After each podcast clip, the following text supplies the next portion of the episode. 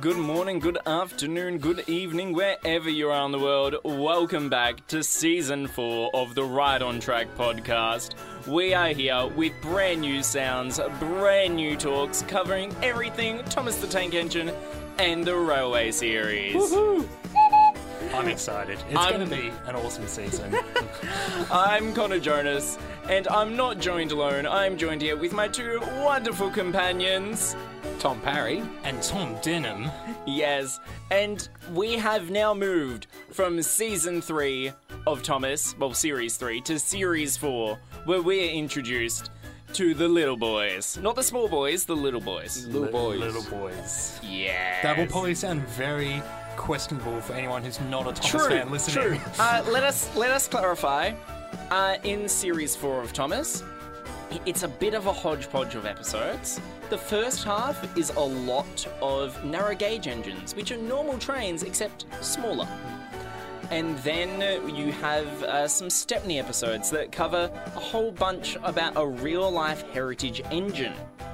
And then afterwards, you have a whole bunch of episodes and other railway series stories that were never brought up or broadcasted before, Mm. and it just is a bit of a mess near the end. But We'll get to that. we get to that in In seven or eight episodes' time, yes. in, seven, or probably about six or seven episodes. We'll get, time. we'll get to it. We'll, We'll- get we'll to it. get don't to worry. it in the end. But we are very excited to bring you the fourth season of Rise on Track. And before we get into the episodes or stories we'll be discussing today, first of all, fellas, general observations of season four. What were our thoughts of it growing up? General impressions. It is beautiful. It is. It, I, I would say, it pretty. It has got some of the most stunning imagery of the entire.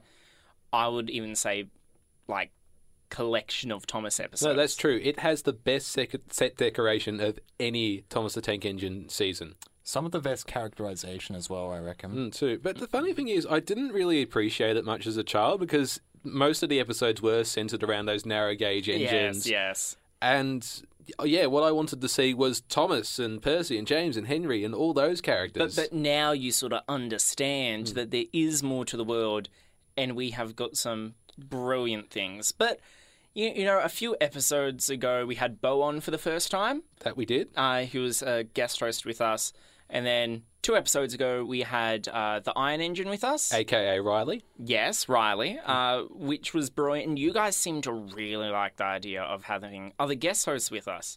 So we are very pleased to have in the studio with us today uh, AP, or as he is known on the rest of the internet, Aussie Prickles, or Aussie Prick, or Tasty Prickles. G'day, g'day. G'day, g'day. Okay, Welcome. we need to address something, first of all, AP. Uh, You are alive, you are a living entity. Yeah, the uh, the um, questions of my death have been greatly exa- exa- exaggerated. there. Exaggerated. Yes, that, that stutter isn't your zombified self coming out. No. So, so that's his way of saying he's not a robot, basically. No, I'm not a cardboard cutout, guys. I am a real boy. Yes. Indeed. Yes, yes, and and j- just to prove so, um, hi. Hi. See, he's real. 100% authentic. Brilliant. This is not Hmm. pre-recorded. Now, AP, I did want to ask you, why did you want to jump in specifically on the stories we're going to discuss today? I think, well, personally, I grew up entirely within season four's run, so I was a I was pretty much young kid in my to- in to- yeah, as a toddler, you know. On, on the ground, full of hurdles. I remember these episodes incredibly well. My mother can attest to the point that uh, uh, she pretty much remembers pre- all the lines from uh, Michael Angelis wow, from that season. She doesn't like it, but uh, that is amazing. And so you grew up with season four. yeah, Mm-hmm. captive audience there. y- y- captive audience, Mm-hmm. um, mu much like Smudger in the end, but we'll get to that. And Ooh. Big oof. and I, like just a few ground questions. Uh, what was your first sort of get into Thomas? probably be my um as I said, my oodles and probably the pre recordings that Mum made of uh, series one and two. J- just pre-recordings in the VHS TV. Yeah, yeah, on the VHS. Like Yes. the, the you know your classic sort of buy from the the two the discount store sort yeah, of you put them VHS, in. It's on TV, and you just record. slightly crackly you know Yes, I love that magical quality. There's nostalgia quality to that. yeah Next question. Mm-hmm. Favorite season. I That's know. tough. I know. There's a lot. Okay. Favorite classic season. Well, it, it's season four. Uh, it has to be not not because of the podcast, but yeah, just because I grew up with it. Probably second would probably be season three. Season three. Yeah, yeah. The the early Angelus era just really yeah. Yeah, it really rings with you. Mm-hmm. Okay, and final question. I'm ooh. I I I was going to ask favorite engine, but there's so many to pick from. So unless you're able to give me an answer there, Can't pick favorites, but Henry, Henry. Mm-hmm. Yes. Yes. Big green. Fellow flag. Henry Man, yeah. big green dork. I love him. Okay, actually, I do I do have one more question. Mm-hmm. Steamies or diesels? Whoa, does- Pneumatic? I don't know. it has to be steam engines, Eh, yeah, easily.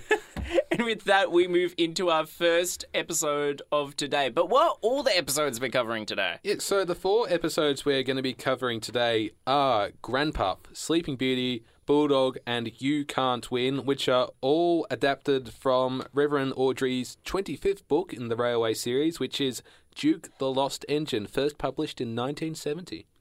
Who's Duke? This lost engine. Well, if we listen to the clip just here, Connor, we'll find out that very question.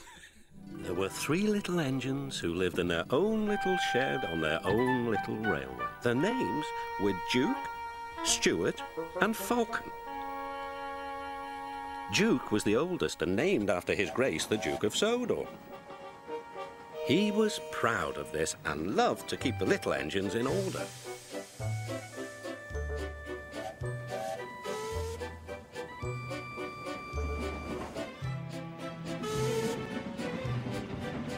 Whenever they did anything that Duke thought wrong, he would say, That would never suit His Grace. Other engines came and went, but Duke outlasted them all.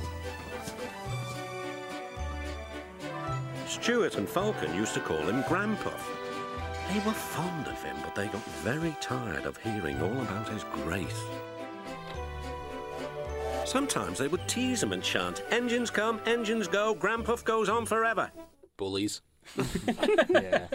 Impudent No, scallywags. This here is just the perfect introduction to season four, I feel, but it doesn't actually begin this way. Because at the beginning of Grand Path, it's the mainline engines, the big engines, shall we say, in Tidmouth Sheds, and Thomas is telling them a story which his driver in turn told him about Duke, who worked the Sodor Railways many, many years ago. Yes, the Mid Sodor Railway or the Sodor Midland Railway. It goes by a few different names. Mustachio knows a lot. Yeah. Oh my god. But um yes, uh Grand Puff is essentially a story that Thomas tells all the engines in the shed late one night um about Duke the Lost Engine. And he tells the story of Falcon and Stewart and sort of their story. A- a- a- like i- it's really just the entire episode is an introduction to this episode, well, this season, Yes. going, there are smaller engines.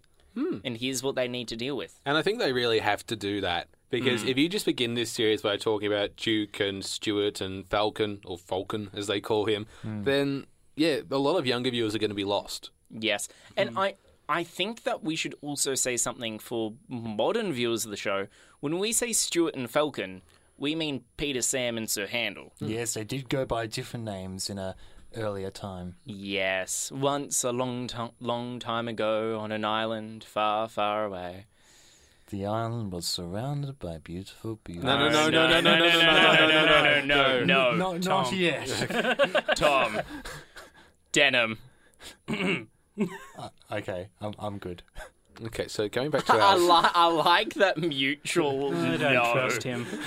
I don't trust like that. No, Um, but but yes, this it's a bit hard to describe this story because not much really happens. I- In, fact, Well, Right. that, that's a fair point, I Yeah. think, because between the setting up, the introducing, and then the little anecdote they have at the end there, it's actually quite a short story, and they have stretched it out, but they've done it in the most beautiful way possible. We've got the music of what has come to be known as the Scarlowy Railway theme, and then we've got all that beautiful scenery. And uh, AP was mentioning off air as well how the smaller models they actually cast like, like bigger shadows, and there's all these like it looks like sunset shots essentially with Yeah, what it they've done with the does. lighting, and it's just gorgeous. the entire thing it's to begin with Mind-blowing. the um the, the the scene change between Thomas telling the other engines a story about Duke and it switching to this beautiful sunset.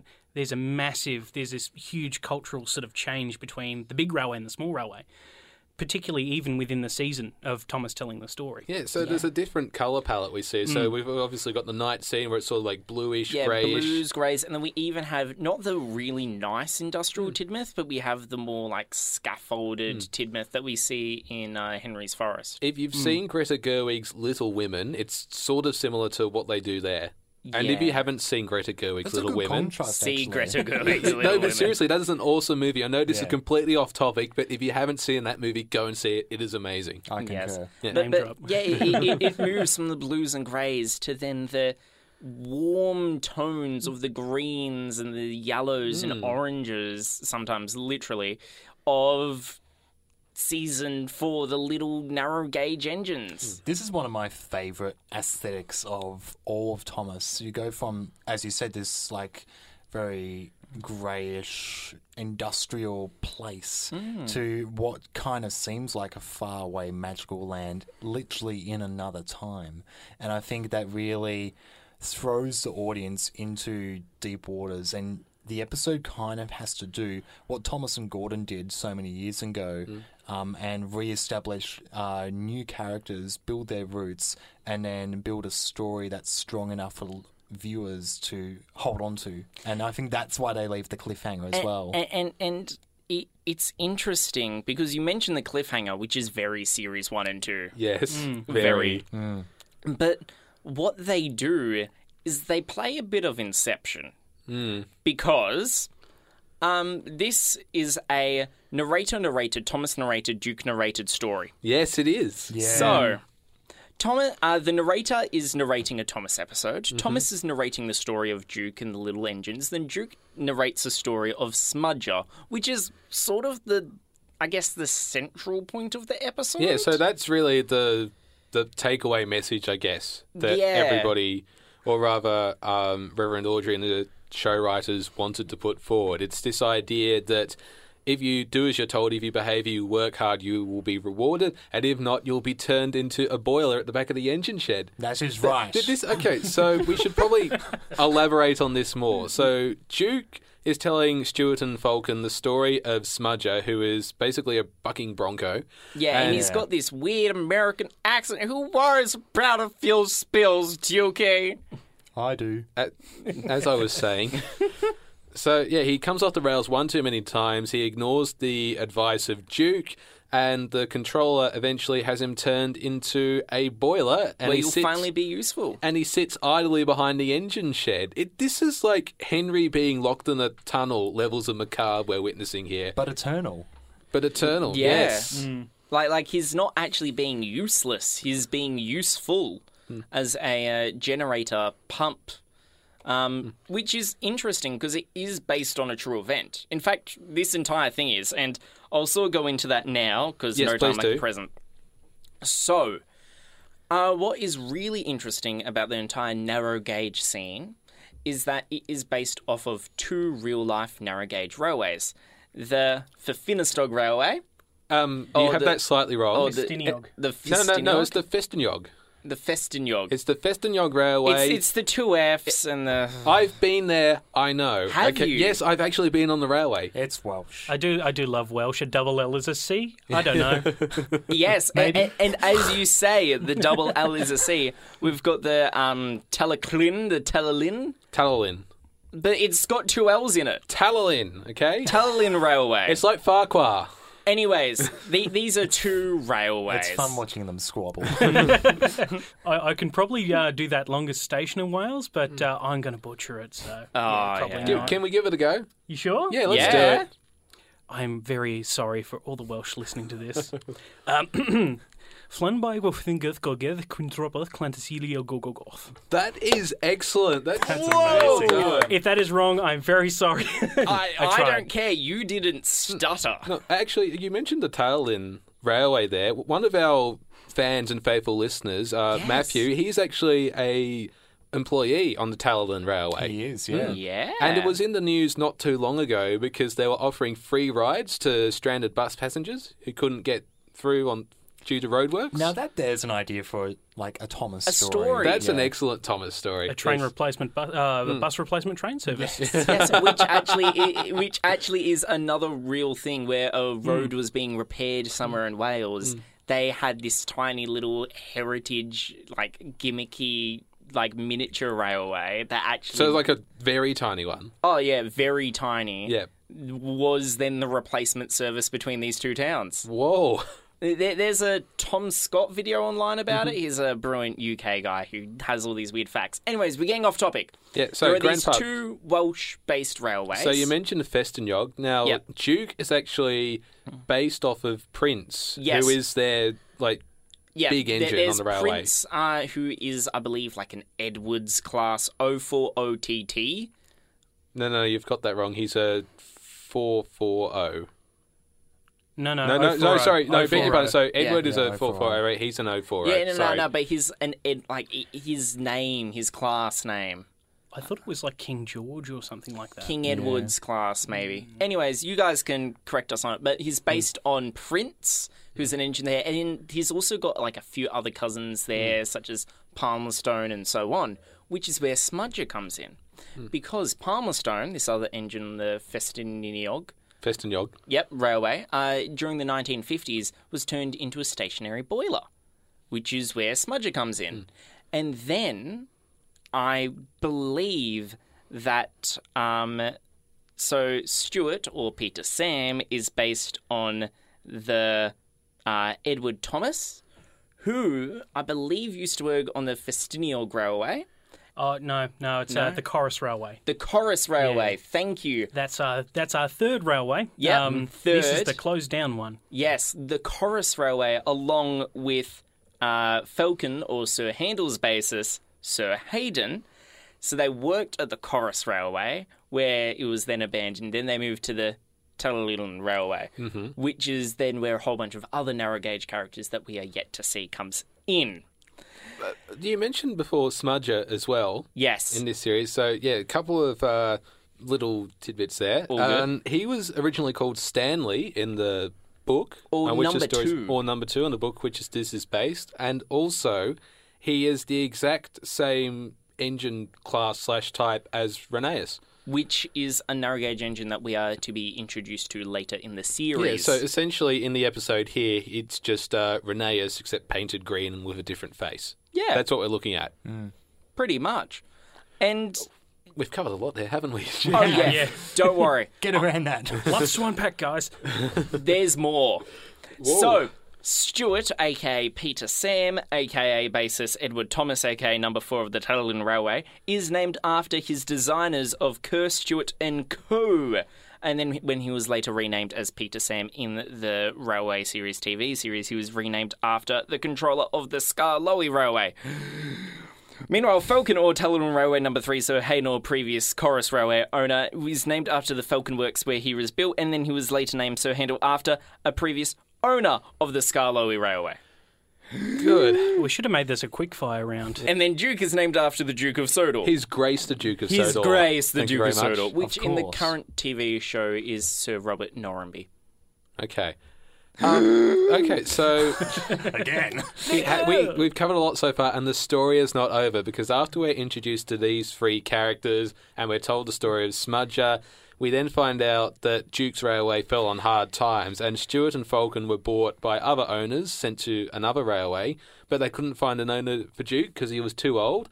So what they do is they oil and grease him one last time, place him in the shed, Close the doors. close the door, and he's just left asleep there quite happily. And then there's this spectacular sequence we see afterwards of the rains washing the soil and the grass of down. actual water. yeah, on top of Duke's shed, Oh, and oh. him being buried under all these plants Well, and he's shrubs. shed. He's completely fine. He's gone. He, he's oblivious to it. And then that is where the narrator, Thomas the Tank Engine, ends the story, and Percy goes, "That is not a happy ending." and it is not. no. Like, like this episode, I feel if wh- whenever I go to someone in real life, yeah, I'm a fan of Thomas. I'm open about it. I don't parade it around. But if they ask what I'm interested in, I say Thomas.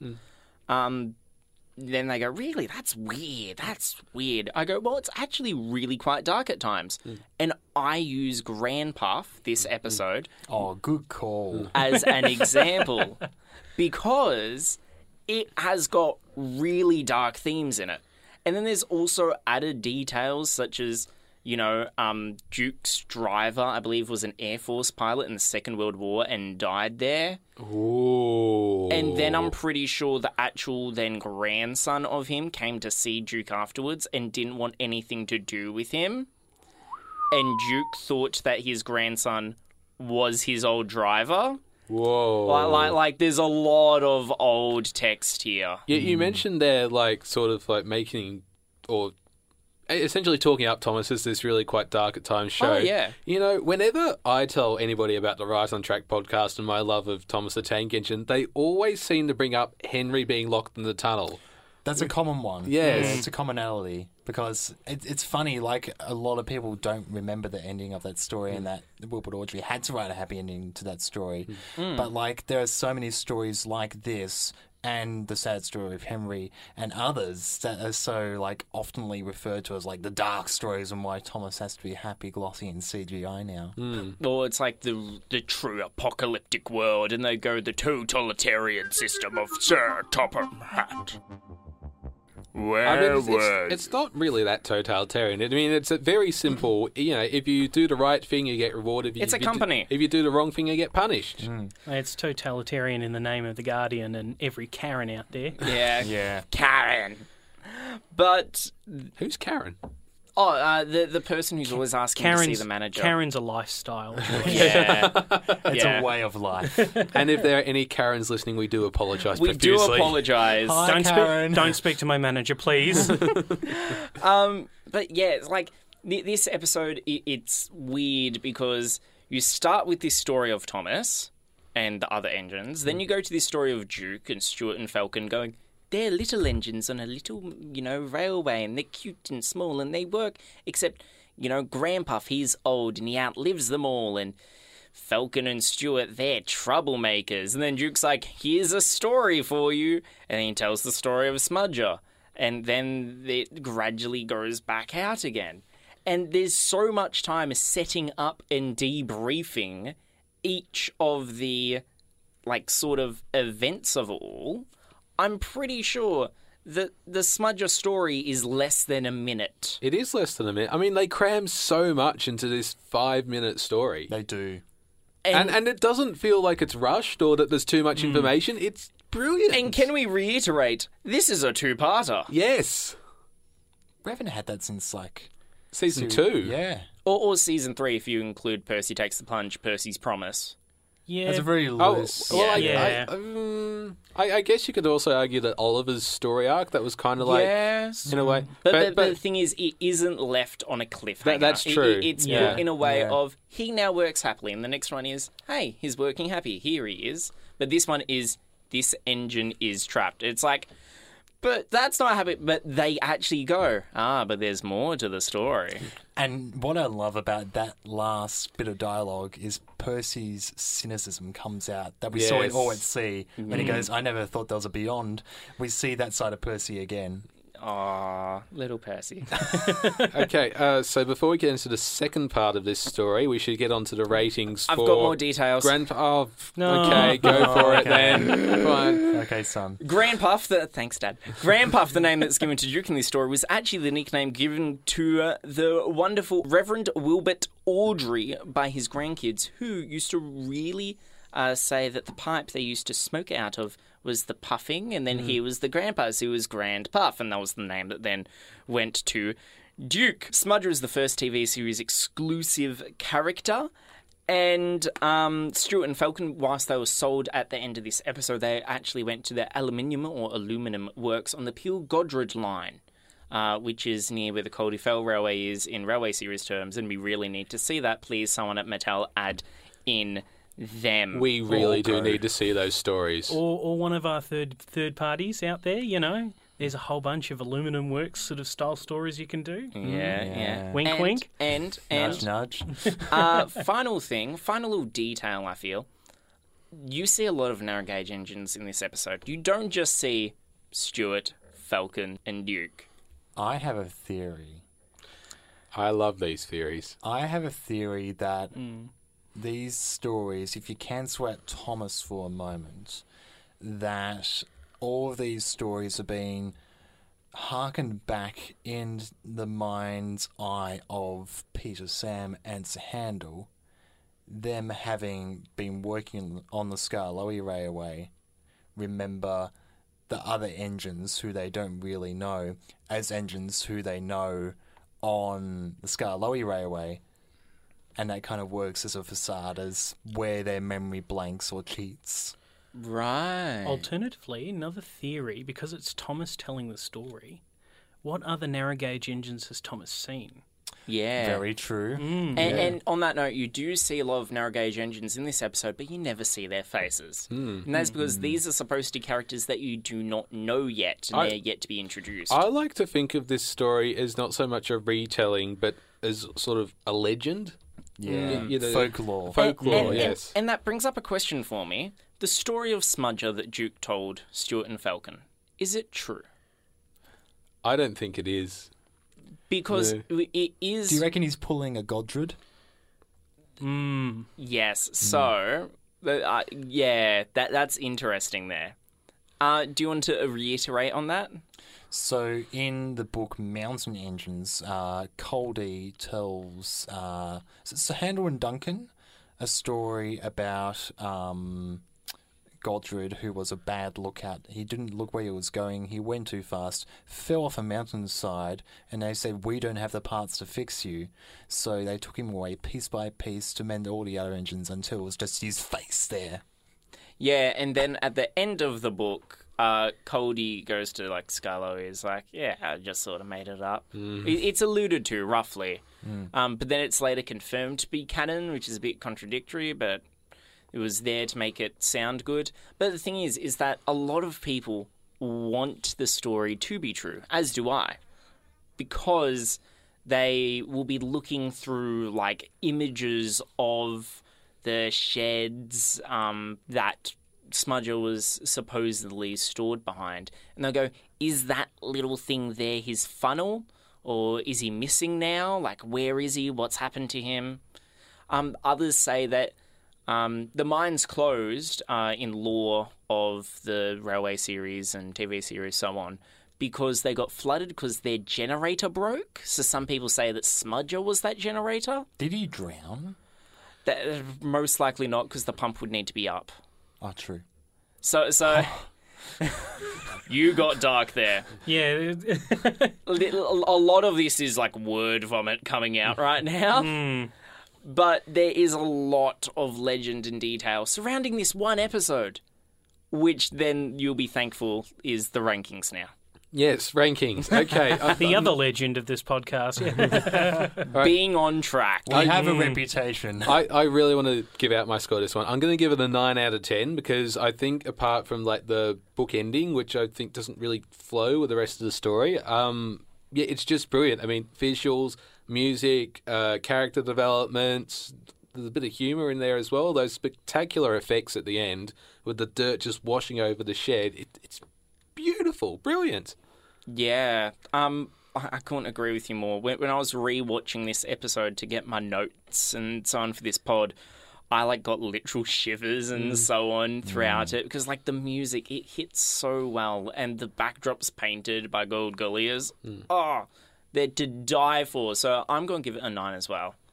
Denim. Yeah, from a cinematic point of view, this like this episode kind of launches off a mile from where we left series three, and we were praising that already. Oh yeah. yeah, I think um, So we're adjusting all our score, scores now. That whatever we give series four, pretty much, I'd like five. Yeah, pretty much. Yeah, there's a lot to really enjoy about it. There's a lot of really interesting characterization of Duke, Falcon, and Stuart and Smudger, um, and of the other engines who are listening to this as well. It's interesting that Thomas's driver is the one who tells the legend of Duke and the other engines, but I really love that they kind of leave this on a end of a one part and you need to watch the other part to find out. So for that reason, I'm going to give it a 9.5.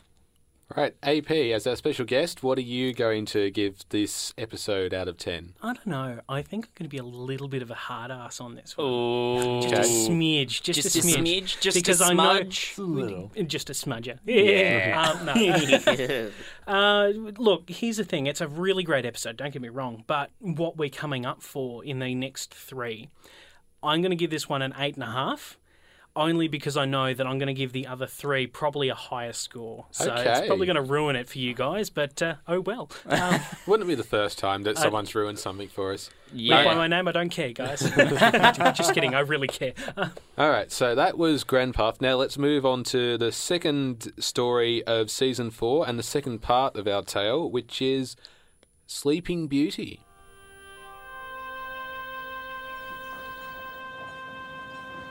Years went by until one day not long ago, visitors came to see the Fat Controller. We want to find Duke, they said, and make him happy again. Maps lay everywhere. If we follow the old line shown here on the map, they said, we'll travel north of the village and then into the mountains. And look, there's a sign for the old station. If Duke's anywhere, he's there. Everyone set off to the mountains far away.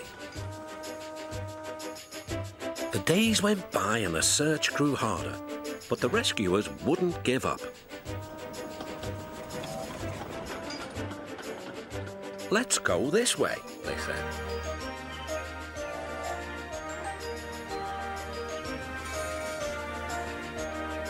But there was still no sign of Duke.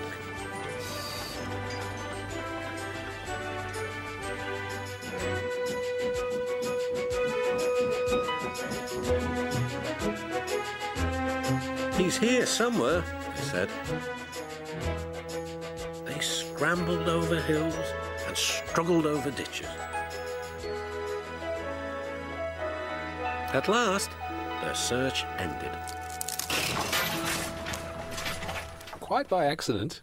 yeah, yeah, quite by accident. Oh, that was just beautiful. I could watch that particular scene on a loop all day. I mean, you've got the music there, which is the post train theme, actually. Mm. Yes, it is. We said in originally when we reviewed that story, it was never heard again, but we were wrong.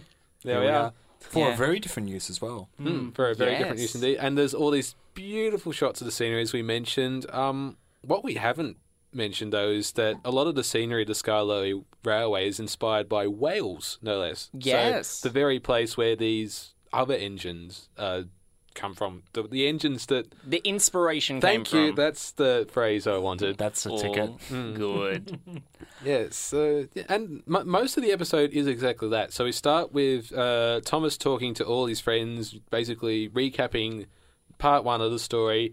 Then they get into the nitty gritty, which is years going by, and a group of people trying to find Duke, as we heard in the clip just then. And what you heard at the end was a gentleman falling through the roof, which is now, remember, covered by grass and shrubs, and happening upon Duke.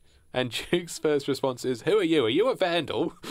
My driver said vandals break and smash there. Hmm. The dialogue in this episode is beautiful as well, and I love that's the thirst thing he says as well. Not, oh. It is very much Duke. And the thing is, is that This story is called Sleeping Beauty, which is named after the fairy tale about a princess who slept for hundreds of years. It's very much a fairy tale story, isn't it? It is.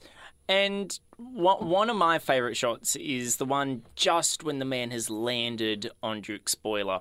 And you get this shot of Duke looking up, and you can see the shed, and it is covered in cobwebs I don't and know. dust. I don't know how. I mean, I didn't think spiders were a problem on Sodor. They are now. I'm not living there. Minton and the rest of the Yeah, crew yeah, did yeah, such a good yeah. job on some of the props. Oh, they there. did It- absolutely. It is marvelous. And like the thing is, is that Duke, he obviously is most likely worse for wear. Mm. Like he's been left derelict for probably about thirty or so odd years. Oh, more than that, I'd say. Mm, Yeah, it is. He, he's been left abandoned. His place is now all overgrown, destroyed. And the thing is, is it's now ripped up and replaced with a different railway, actually. Hmm. It is. Yeah. Um, in the railway series, the replaced railway is the Arlesdale Railway, where the wee little engines live. But Mm-hmm. So that's Mike and Bert and Rex. That's yes, the one. and Frank and Jock and Blister. Y- y- and yes, that- yes, Sigrid. yes, yes, yes, yes. Um, All the others. The Yeah. small boys, if you will. yeah, I believe their rails are 15 inch. I, it's really small. It's something along those lines. They're basically a miniature railway, except you know, functional. Mm, Functional, yeah. Mm. Yeah, they work as a business. Um, and this one, they we don't have that. Instead, we have narrow gauge engine searching, Yep. which I can understand. I'm not going to put anything down, no negative points because we didn't get the small boys, because we have got some wonderful shots in this episode, wonderful music, and they've spent a lot of money on these brand new narrow gauge engines. Can you imagine the difficulty they'll have with miniature engines? And let us not forget, most of this scenery, particularly with the little miniature figures, is never seen again. We never see the engines use it. So yeah. And like we've got a large scale Duke model, which is only seen probably about two or three more times after this. Correct. yeah, yeah. So it is a fantastic, you know, scene that we've started off with. Mm, very much so. And we're talking only about the first probably two, three minutes here. Yep. I think during the production of season four, I don't think um, Allcroft, Mitten, and the rest of the gang really had any idea of um, how short the lives of these little these little narrow gauge props would be either. I assume they were going to plan on using them properly in season five onwards, but because of their um, construction and just the time constraints, it just yeah, it would have made it so much harder, Yeah, because particularly with operation. Mm, because one of the issues was, um, as we discover in later stories of this series, uh, you had to put the small narrow gauge engines next to the, their larger Sodor mainline counterparts like Gordon and Henry and all that, and you couldn't really do that with like two separate because what they did in the future seasons was they had these large scale models for the narrow gauge railway Hmm. uh, which were i think roughly the same size as the regular models they used and yeah that um, doesn't happen in season four because they've got to have you know the two narrow gauge Side by side. yeah exactly yeah Fun, fun little fact on the uh, the larger props. They actually use the same gauge of track. So you, you, your current ones that work with the gauge one props, they're on 32 millimeter gauge track. But a- as when they scaled them up, they scaled them up to I think it's 16 millimeters. It's Mm. a very popular garden railway scale. Mm-hmm. Uh, they use the same gauge, but it just made it a lot harder to prop locos up and stuff for it because they they built their own Thomas and Percy and Mm. James for it in years, but it just misses all the charm of having Henry talk to Peter Sam. it or- really does Yeah, and the thing is, is that the like longer shadows cast by these smaller props, it's brilliant. And we're not even done with Sleeping Beauty yet. Mm, no So after Duke is found, he's put, he's put on a flatbed. He's carried out to l- most likely the closest narrow gauge line, where he's then taken by the Scarlowy Railway out to uh, their base of operations, Croven's Gate, where two very familiar little tank engines come up to Duke. he's here. You woke me up. So Stuart and Falcon, or as they are now renamed, uh, Peter Salmon's the handle. yeah, they they come up to Duke and wake him up, and he is now in a new home. And wh- when he's first found, they go, the adventurers go, you know, Stuart and Falcon, they'll be, you know, pleased to see you, and like, so they did remember me. And like, I'm getting little shivers now Yeah. be- because that is so like a little bit heartbreaking because they weren't going to remember him. Like, Well, it you was probably like- assumed that like they were naive and young, and that would fall back into their psyche. They'd move on Hmm. And essentially. like, I mean, the thing is, i- if Duke woke up at all and saw the state of his shed, he would have an idea on the passage of time, Oh, it's still not. I don't think like vaguely. he Like, went. He went to sleep though. So for the whole time. I reckon so. Well, be alone with his thoughts for a If- long time too. if you think of a loco out of fire going to sleep, it's almost like a deep sleep, really. Hmm. True, but That's- but then we do have shots in the very next few seconds of Duke on a flatbed. I'm assuming not in steam, looking very happy and chirpy. So, th- is that the adrenaline rush of being found? Well, this is this is after they do tell him about uh, Stewart and Falcon. So Yeah, a- I and- reckon he's still buzzing after that. Yeah, and Mm. he, he he's being rescued and things. But this episode, you get a whole bunch of beautiful shots of the dilapidated sheds Mm-hmm. that we saw in the previous episode. The very opening shot of the episode is amazing. Hmm. It's one of my favorites.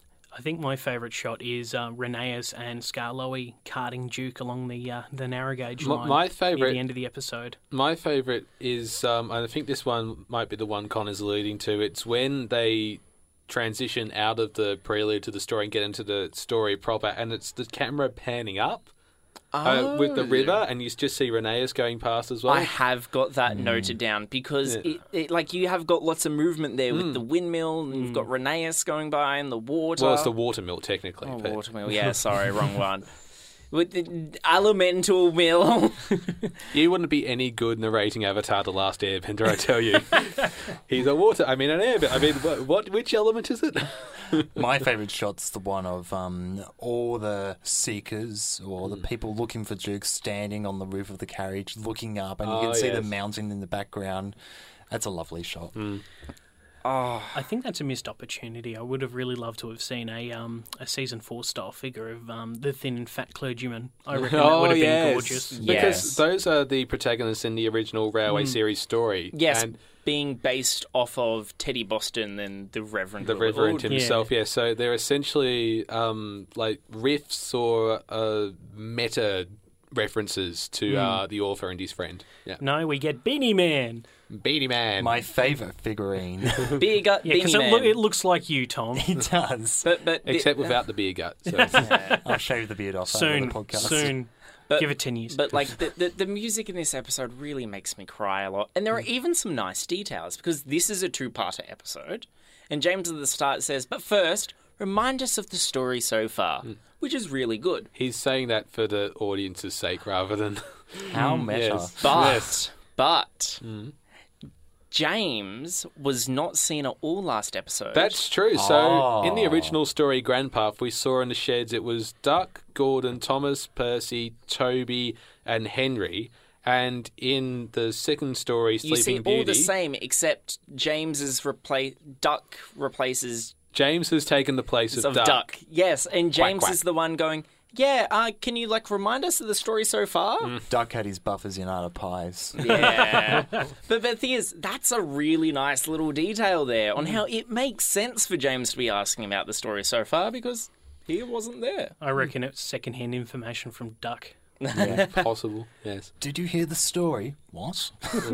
The story, the story. There's a Duck- whole episode Duck- in Duck's itself. paraphrased it. You know, it's not the Great Western Way, but you, Yeah, it's, it's mediocre.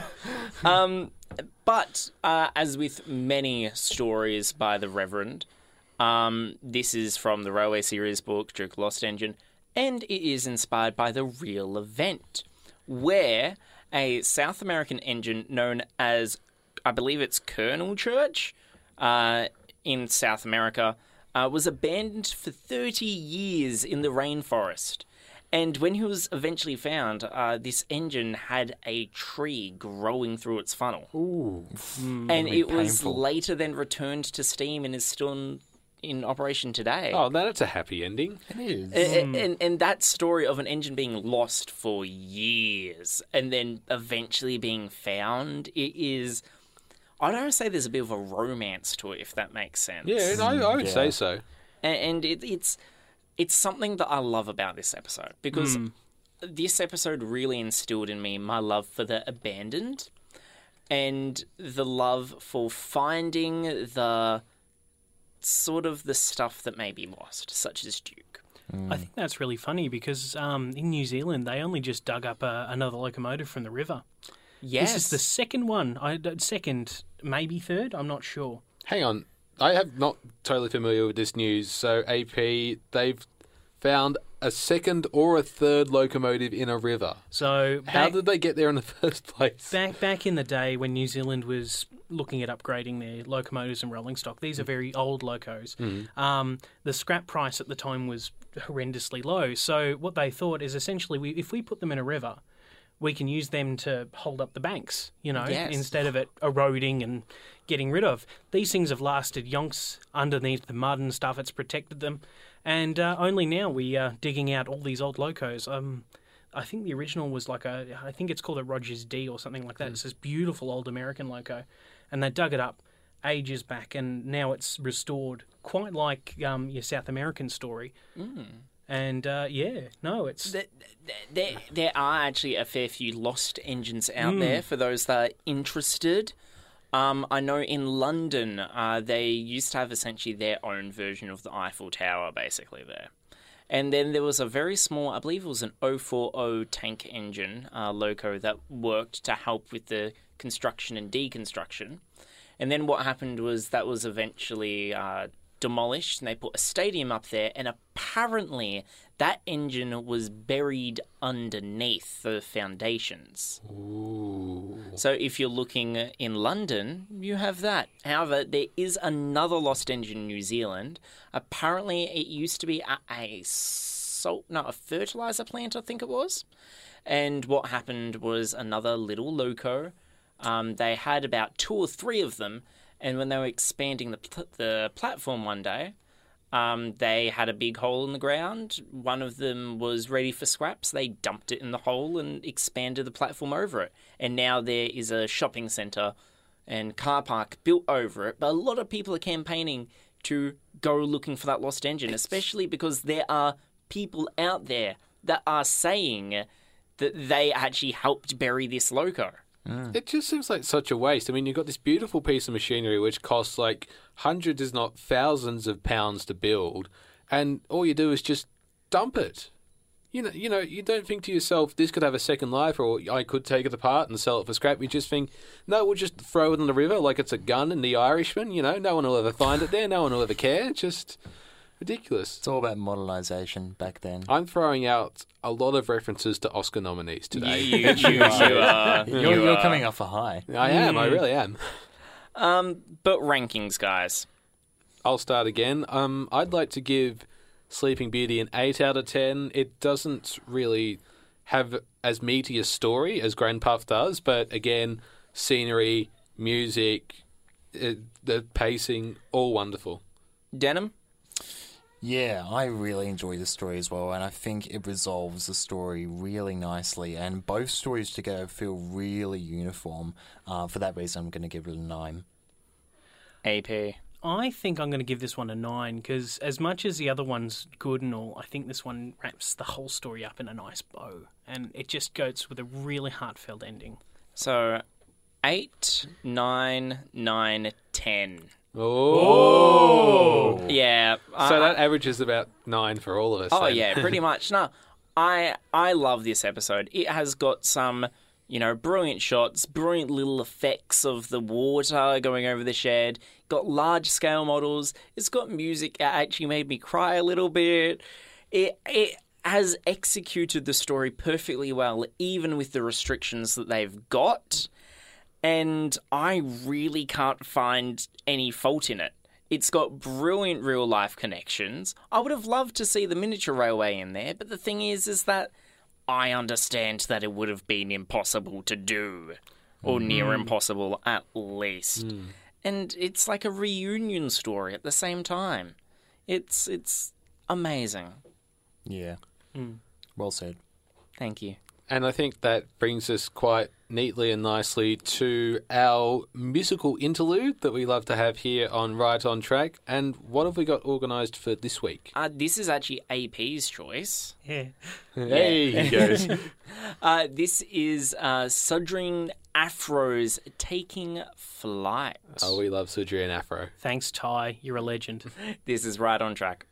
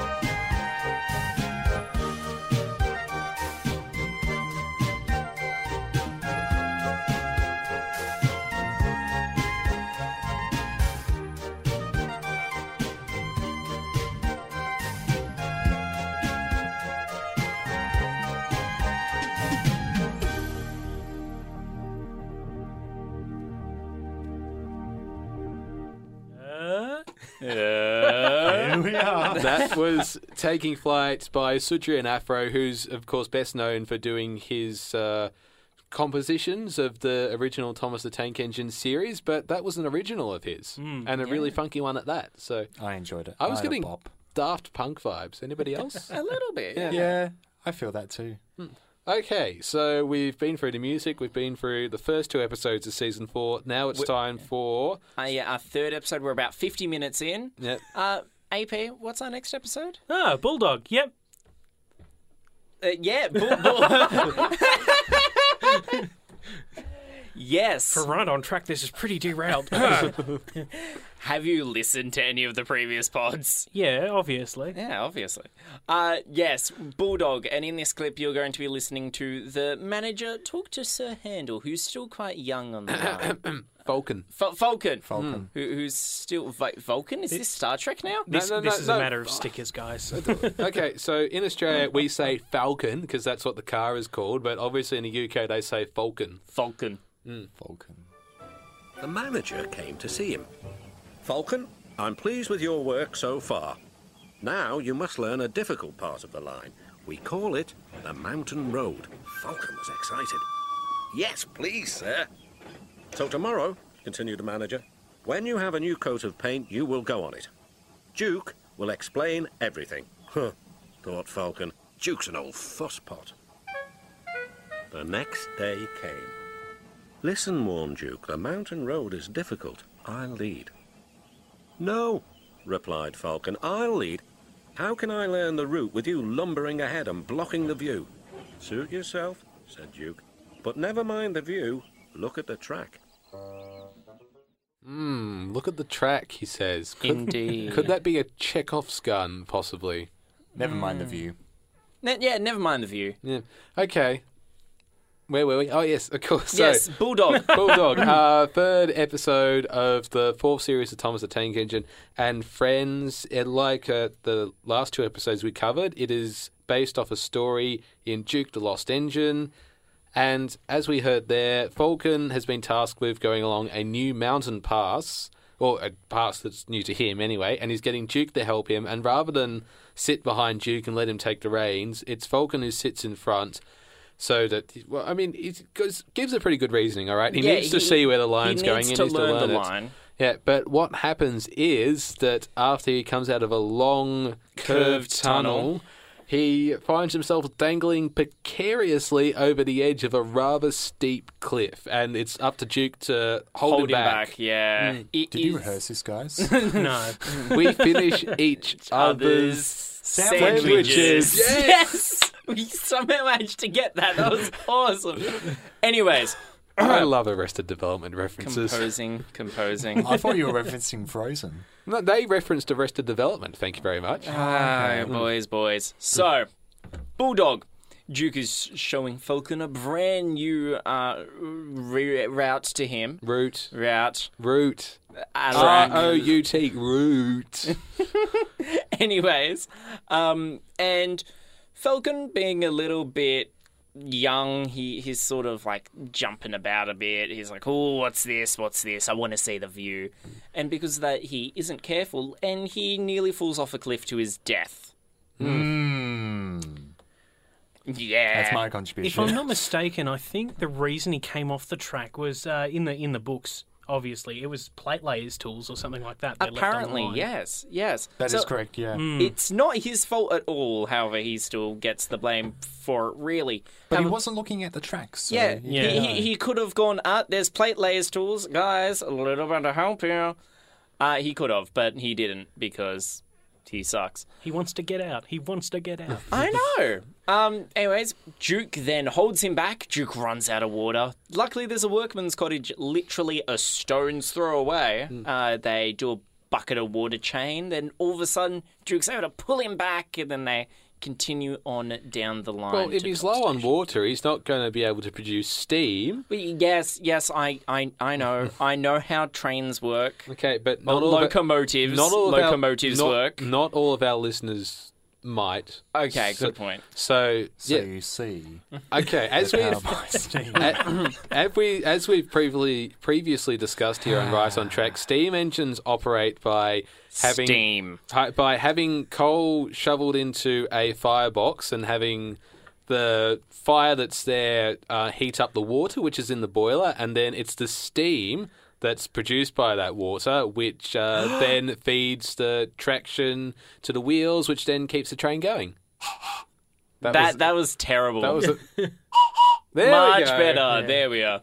Um. So. I'm just going to wipe the germs off my whistle there. There Yeah. we go. Um. Yeah. germs. So. so and then you know, Falcon's like, "Hey, thanks for saving me," and Duke's like, "Yeah, you just got painted." And, and okay, so the joke, the, the joke there is at the beginning of the episode because again, this is another story where Thomas is actually relaying a tale that his driver told him, and Yes. Percy is complaining because his driver's late and he's got a new coat of paint. He wants and everyone to see it. And he, wa- yeah, he wants to show it off, and so yeah, that last line there is sort of like the moral of the story. You know, yeah, don't that be I completely forgot about. yeah, don't be too confident to show off. I think is what it's yeah, trying to say. Yeah, I, I, I do understand that. And and the start of the episode's really good. In fact, has got uh, what was my screensaver for a long time. Um, with the engines at the like going to sleep and waking up, it's Yes. amazing. Um, but how this works is that um, you know Percy's there complaining, going, "Where's my driver?" Gordon goes, "Sleeping." One of my favorite lines. And Thomas is like, eh, pass the time. Tell you another story Hmm. about Duke. And then Toby goes, Duke, our "D- d- hero. d- d- you- You mean our Hmm. hero? It's like eh, you you just heard about him like He probably just a dropped week his ago. tea. Like, I mean, is he now the hero? Like, I don't really understand how Duke's a hero. He's the hero of the rails. He's the hero for the engine because he's the oldest engine on Sodor. the master of the railway. No, I don't. I he's think we're eight not- seasons out from that, Tom. Yeah. Okay. Settle down there, man. This is getting too complicated. Okay, so essentially it's a, a story within a story again, Yes. and that line at the end is trying to hammer home the moral of the story, which is alluded to at the beginning. Yes, there we Done. are. Hmm. Um, it, it has got a few qualms with me that I don't like. Okay, So, one, uh, Thomas goes in his narration back when Peter Sam was Stuart and Sir Handel called Falcon. yes, we haven't been introduced we don't to know them. that they are called that yet. Yes, Do you reckon that these episodes were scheduled to be shown later after the like four little engines? I believe they were. Yeah. So I believe they were going to put them after we were introduced to Scarlowe, Reneas, etc. I, I, I do agree with you there, and I also have got a little bit of a note on um the the release of these episodes because you know Thomas, it's a well known UK thing. However, for some reason, and I'm not mad about this, I'm just confused. The US got the first two episodes, uh, Sleeping Beauty and Grandpuff, about a few months before the UK, and then with Bulldog and the episodes subsequently afterwards, they got these episodes a year after the UK, Oh wow! over a year after, which is what?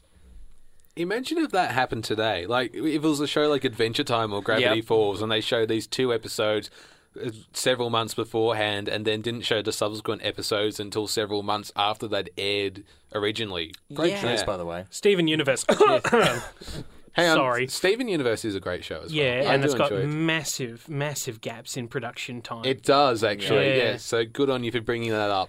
Um, but but yes, Damn you, Cartoon Network! calm down, calm down, Sorry. calm down. Sorry. it's the Uh, cartoon gods. Once again, we've got some beautiful views of the mountains, the hills. We got a really nice one when Duke and Falcon are going round a corner. There's a tree there. it's a little reminiscent to uh, Thomas Goes Fishing as well. It is a little bit. And um, when um, Falcon is derailed, you have details of falling rock. And like main thing is, that model is probably about two or three feet off the ground.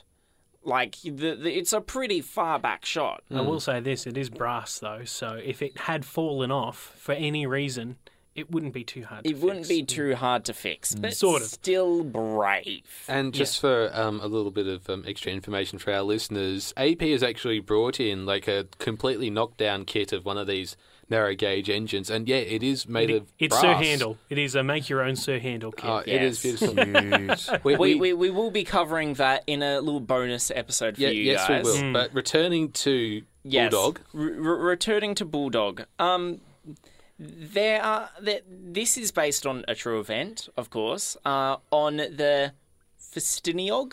Festiniog. Merely a Festiniog. stutter. I only said it once there. That that is how they pronounce it. Festiniog. Oh, sorry, I'm thinking of a Farquhar.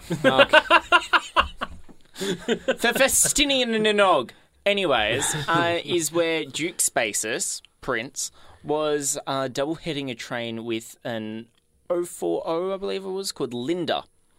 And then what happened was Linda then jumped off the rails, and then Prince needed to hold Linda back from falling off this cliff face. Which is interesting because, as I mentioned earlier in the episode, I have been on the Festiniog Railway, and really the only steep decline or incline I can remember is when it's going across the causeway in front of the ocean there.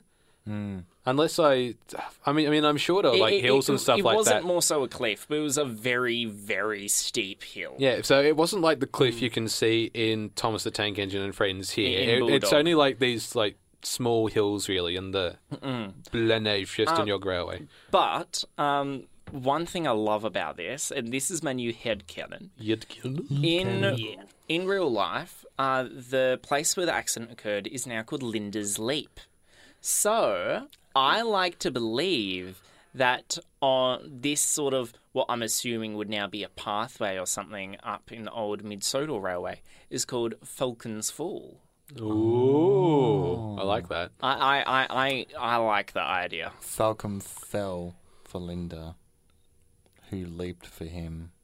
Tom. No. Tom. You can save this for DeviantArt, Denim. not here, okay? Calm down. Peter. Wow, DeviantArt is a whole another stream of Thomas. Uh, can, can we please not get into that? anyways, anyways, anyways, Thomas and anyways. Rosie. Veto, veto, veto. Vamp, vamp, vamp. It's a Shima. Anyways, so what um happens is that at the end of the top station, um, you know, the, the manager's like, I'm so sorry about what happened.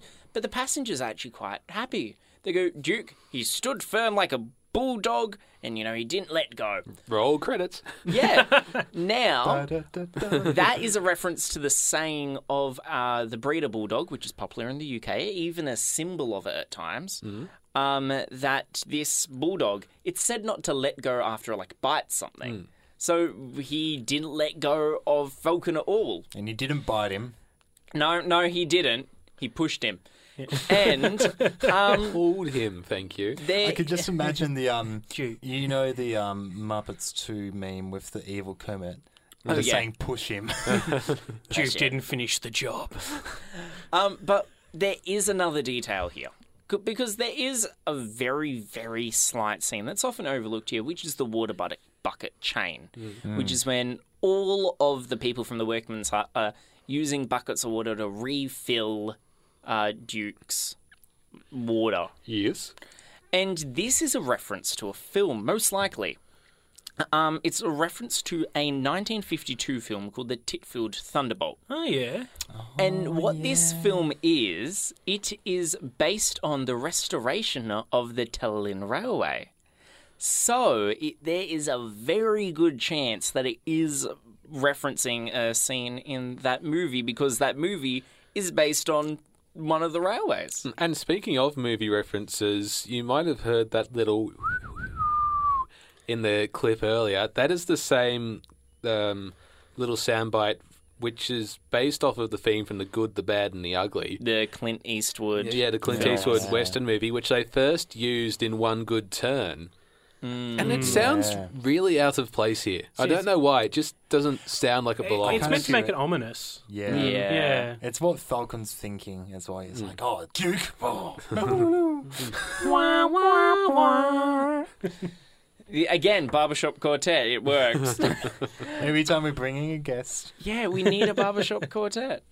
Uh, if you would like to apply to be one of our top new singers here on Right on Track Idol, We, we do have a corner right over on the other side of the uh, recording studio for you. There's no microphone, but uh, yeah. yeah, yeah, you can just be there. Then every time Denim brings up, uh, what what's it called? It's a, a Uh, better something, It'll- whatever. It'll come to me. Yeah. It will never come to me. uh, they'll just go and slap him. yeah. But It's on his lips. I can see it. I'm going to resist. you gotta resist. Feel the power of the dark side. Sorry, were we it has talking the ab- best uh, scene, though, in all of Thomas. What the Star Wars one with the Emperor? no, no. When he, he, they're all going over the viaduct, it becomes a major Ah, Uh, series arc in Series yeah, mm, 2. mm, Yeah, goodness sake. Now let's get back to what we Ratings! Were yes, rating. okay, let's um. Unless anyone wants to bring anything else up to this already extraordinary long episode. No, no, no. We've covered everything we have I've got here. a note here. No, no, no, No, no, no. no, no, Okay, seven out of ten. Um, uh, seven point five. Okay, denim. 8 out of 10. Okay. AP. And I'm going to go 8.5. Okay. Oh, interesting. Brilliant. And now we're quickly moving on to the next episode, which is You can't win. no. Yes, I can. Duke didn't feel well. He was short of steam and glad of a rest. His driver and fireman had just finished clearing his tubes when Stuart bustled in. Hello, Grandpuff, he teased. Are you short of puff? Nothing of the sort. This is routine maintenance. Tell you what, went on Stuart, you're getting old. We must take care of you in case you break down. Humph, Goose Duke. That'll be the day. Duke couldn't stay cross for long. It was a lovely evening. Couldn't be better, couldn't be better, he chanted happily. He began to climb, but Duke didn't mind. I've plenty of steam, he puffed. We'll be up in a couple of puffs. But soon, Duke's puffs changed to wheezes. His valves were leaking steam. It's not so easy, it's not so easy, he croaked. But I'll manage. At last, they reached the station. Duke's driver examined them carefully. Anxious passengers waited for news. Duke is going to take you to the harbour, but he might be late, said the guard. So two engines are coming to help. You'll still catch your boat. Speak of the devil, and the devil shall appear.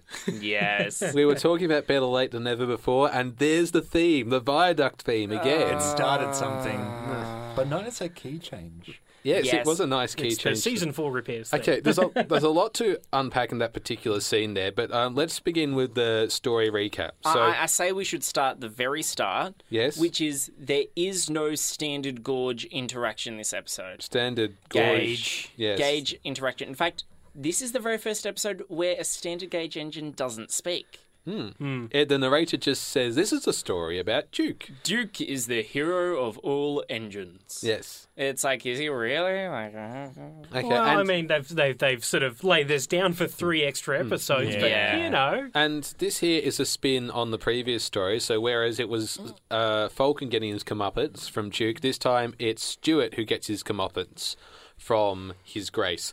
Uh, and we see, well, we heard in the clip there, Peter Sam, who sounds suspiciously like James. Hmm. a young James. Yeah, a young, young James, James. making Young fun James. of uh, Duke, and he returns with his really gruff nothing good a sort there.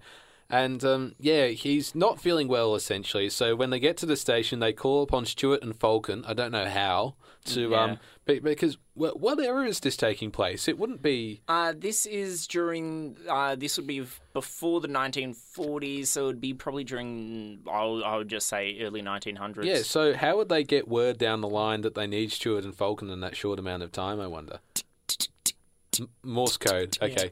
And it's more Telegram. like a beep, beep, beep, beep, beep, beep, beep, beep. That's yeah, what it pretty sounds like. much. Oh look, guys, I got a telegram. oh wait, that was the sound Angry effects. facts. All right, and so it happens that um, uh, Stuart and Falcon they take uh, Duke back down the hill. Uh, Falcon takes the passengers to their ferry or ship back to the mainland. Yeah, which we never ever see But- or hear of. but that's okay. And then Stuart helps Duke home, but as it happens, Duke has enough steam left to not only pull his train but to push Stuart along with him. he just sounds worse than he actually is, and he makes such a noise, and it is an absolutely mind-boggling, beautiful scene. Um, and then at the very end, um, there's a little father and son, and it's like, "Daddy, dad, what? Why is like Duke being so loud?" And, and it's like, well, you see, son, it's, uh, Peter Sam broke down, and Duke needed to help him. It's like uh, time for trouble all over again. Yes, is, it yeah. is. It's interesting looking at the scene now. There's this weird kind of sepia wash. Yes. yeah, Why is that? It Because it's in seems- the olden yeah, days. Hmm. it seems very olden day. Even though in the background you can see Thomas. Quite clearly, yeah. Yes, Who yeah. has a branch line, Yes. apparently, now.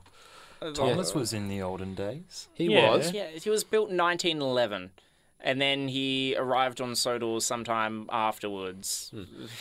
Makes sense. Now, one interesting thing you mentioned, Connor, before we came to record this podcast was that when Peter Sam uh, hears this father and son, Hmm. you know, explaining what happened, he says in response, fiddlesticks. it is." Hmm. yes, yes. Uh, he says fiddlesticks, much like Mavis. However, afterwards, um, eh, oh, what he actually was originally supposed to say in the book, and please don't edit this. He actually said. No, no, no, no, no, no, no, no. He didn't say that. Don't, no, um, he Oh, I actually was about to say. no, no. He actually said Thank you, Connor. That's it. No, we don't need to hear it. for crying out oh, loud. is that what he says? yeah, he said for crying out loud. That Oh, was it. Oh, okay. I thought he said another word starting with F, but we don't need to go into that now. Yes. Fudge. flounce. Yeah, for crying out loud is what was said. Okay. But I think fiddlesticks rolls off the tongue better. It- and it- it's really fun to say as well. Yeah. Angelus does it does it so much justice. Fiddlesticks. Fiddlesticks, fiddlesticks. Um, but Fiddlesticks. yes, this episode it has got a brilliant little you, you know like story to it. It's got a progression, um, and it has got some of the best shots and sounds in the entire series. I'd say, especially the shot of Duke going up the very steep incline, which. AP, you just mentioned about before. um, with that scene, as as as with Gordon's Hill, they um they shot that almost on the flat, and uh, essentially all the trees were tilted over for that. s- It was a very windy day. um, I think with models like that, you kind of need to make sure they're on flat ground. oh yeah, and then they just sort of just have everything. They have a little bit Dutch angle. rotate. Yeah. Uh, um, to Yeah. record it. Yeah. a Dutch angle being a slanted camera. Yeah, look at you with all your fancy camera terms. Yeah, yeah this we, is what. we have to have a media boffin in here. Well, Yeah, we that's do. what that's what happens when you're an accredited film critic. You know, you just fill yourself with knowledge, and then you just Watch Thomas episodes. exactly. Yeah, exactly. Um, but like the thing is, is that there are some other amazing shots, such as the Causeway Lakeside. Which is the first appearance. Yes, it is. Hmm. Uh, you also get the shots of the picnic area, forest. Yes. Especially with the shot that they copy a fair few times, where you're actually looking down onto the engine as Oh, it's I love moving that. through the forest. The bird's That eye reminds view. me of the Dandenongs, that shot. It really does. Hmm. It- for those who don't know, here in uh, Melbourne, Australia, we've got a place called the Dandenong Ranges that very much has got the same atmosphere. There you are. With Um, a narrow gauge train as well. Yes. Yes. Yeah, where a few of us actually like do work and do stuff at. So Hello. yeah, a- and and, and now me as well. Woo! Hello. I, I'm the odd one out because I've been on the railway twice, but I've never volunteered there. So Join us. No, I, I don't, I don't work there either, but uh, I work with enough trains for it to be okay. okay, Yeah. um. But anyways, one thing I find interesting about this episode is there's a bit of like. Not ageism, but age mockery. Yep. Where Peter Sam's like, Yeah. "You're getting old. You know, we're gonna need to look after you." And Duke's like, "No, you. I can look after myself." It, it's you know Hmm. this that, E- is elder abuse, is what it It, is. it really is. and like the thing is, is they make fun of him, and then as Duke's going up the hill, you've got the key change, where the repairs theme, repairs denim, uh, the repairs theme it, it has a key change down. Down and down as Duke slowly gets weaker Mm. and weaker and weaker. And then you have Stuart and Falcon come along. You got some more wonderful shots, and then the cavalcade, big word, split up. Uh, where Falcon takes the people to the boat. No idea where that is. Maybe it's at the wharf. Then Stuart and Duke go back to the last station, which is the same set as Craven's Gate. yes. Yeah, and then Duke is still mocking uh, Stuart, still mocking Duke, but Duke and his driver has a plan. And when going around probably the tallest and curvest mountain road there is, and unsafest looking one at all because there's no safety railing there, there is this sound where they go now. There's a sun zoom in on Duke. There is steam everywhere. The sound echoes and amplifies as Duke starts pushing and pulling the entire train by himself, proving that he may be old, but he can still do things. I'm just trying to remember. Was Peter Sam in front of Duke or was Yes. Duke in front? Okay. Yeah. Well, shame there's no plate layers tools on that track. Duke could finish the job. Yeah. I tried it once. I can do it again. I will kill again, he said. But but there is one part about this episode that really gets me. And that is Duke's magic powers of teleportation. Oh, yeah, I know what you're talking about here. It's how Mm-hmm. he somehow is able to uncouple himself from Stuart, and then reverse out with the coaches, and then appear beside him. all in a matter of seconds, assumably. At the very, you know, end of the episode, just as um, j- just as Peter Sam says, what then happens is that steam goes up, and then Duke pulls up alongside Peter Sam, going, you know, you can't win. Yes. That raises the question did he need the help at all in the first place? I Or did he fake it? he faked it. He's pulling a sickie. no no no no. I, I would like to say that he did need it. Well, that that but if he is faking it though, that would explain why Stewart and Falcon got there so quickly. It's because they or someone else anticipated that uh, Duke would need the help home. Or he had enough time to regain his energy. Yeah, that's what I'm thinking. He regained his energy. That and they're going down the hill, Yeah. so you don't need as much effort there. But it is an amazing episode. It's got, I would say, out of the uh, You Can't Wing and Bulldog, it is probably the better of the two, I would say. Okay. Definitely, in my opinion. Um, rankings. I'll start off, I'll give it a 9.5. Ooh, okay. Um, I actually prefer Bulldog to Really? You Can't Win. Yeah, so I- Is it the sense of murder that could be about to no, occur in no, it? no, no, no, no. It's the sense of deja vu. I think so. It's sort of like I feel like What's it we've the seen sense of? deja vu. What's it the sense of? Oh, for goodness sake! Fiddlesticks. Um, no, yeah, it's it just I just feel like I've um seen this story before, and it's all like being rehashed. But again, visuals, music, uh, all brilliant. So seven out of ten. Hmm. Seven out of ten is not a bad score. It's a good score. Well, Uh, especially for, you know, season four. Like, Hmm. remember, any score we give season four, you know, add five, and that would be our ranking if it was in season three. Uh, I don't know. It's one or two. I will get to them later. Yeah. Don't worry. Oh. okay. So denim. We, I think one of my favorite scenes in this story is uh, when Falcon and Stewart come to help Duke, and you have that whole sequence of all three engines connected together and moving Yeah. along.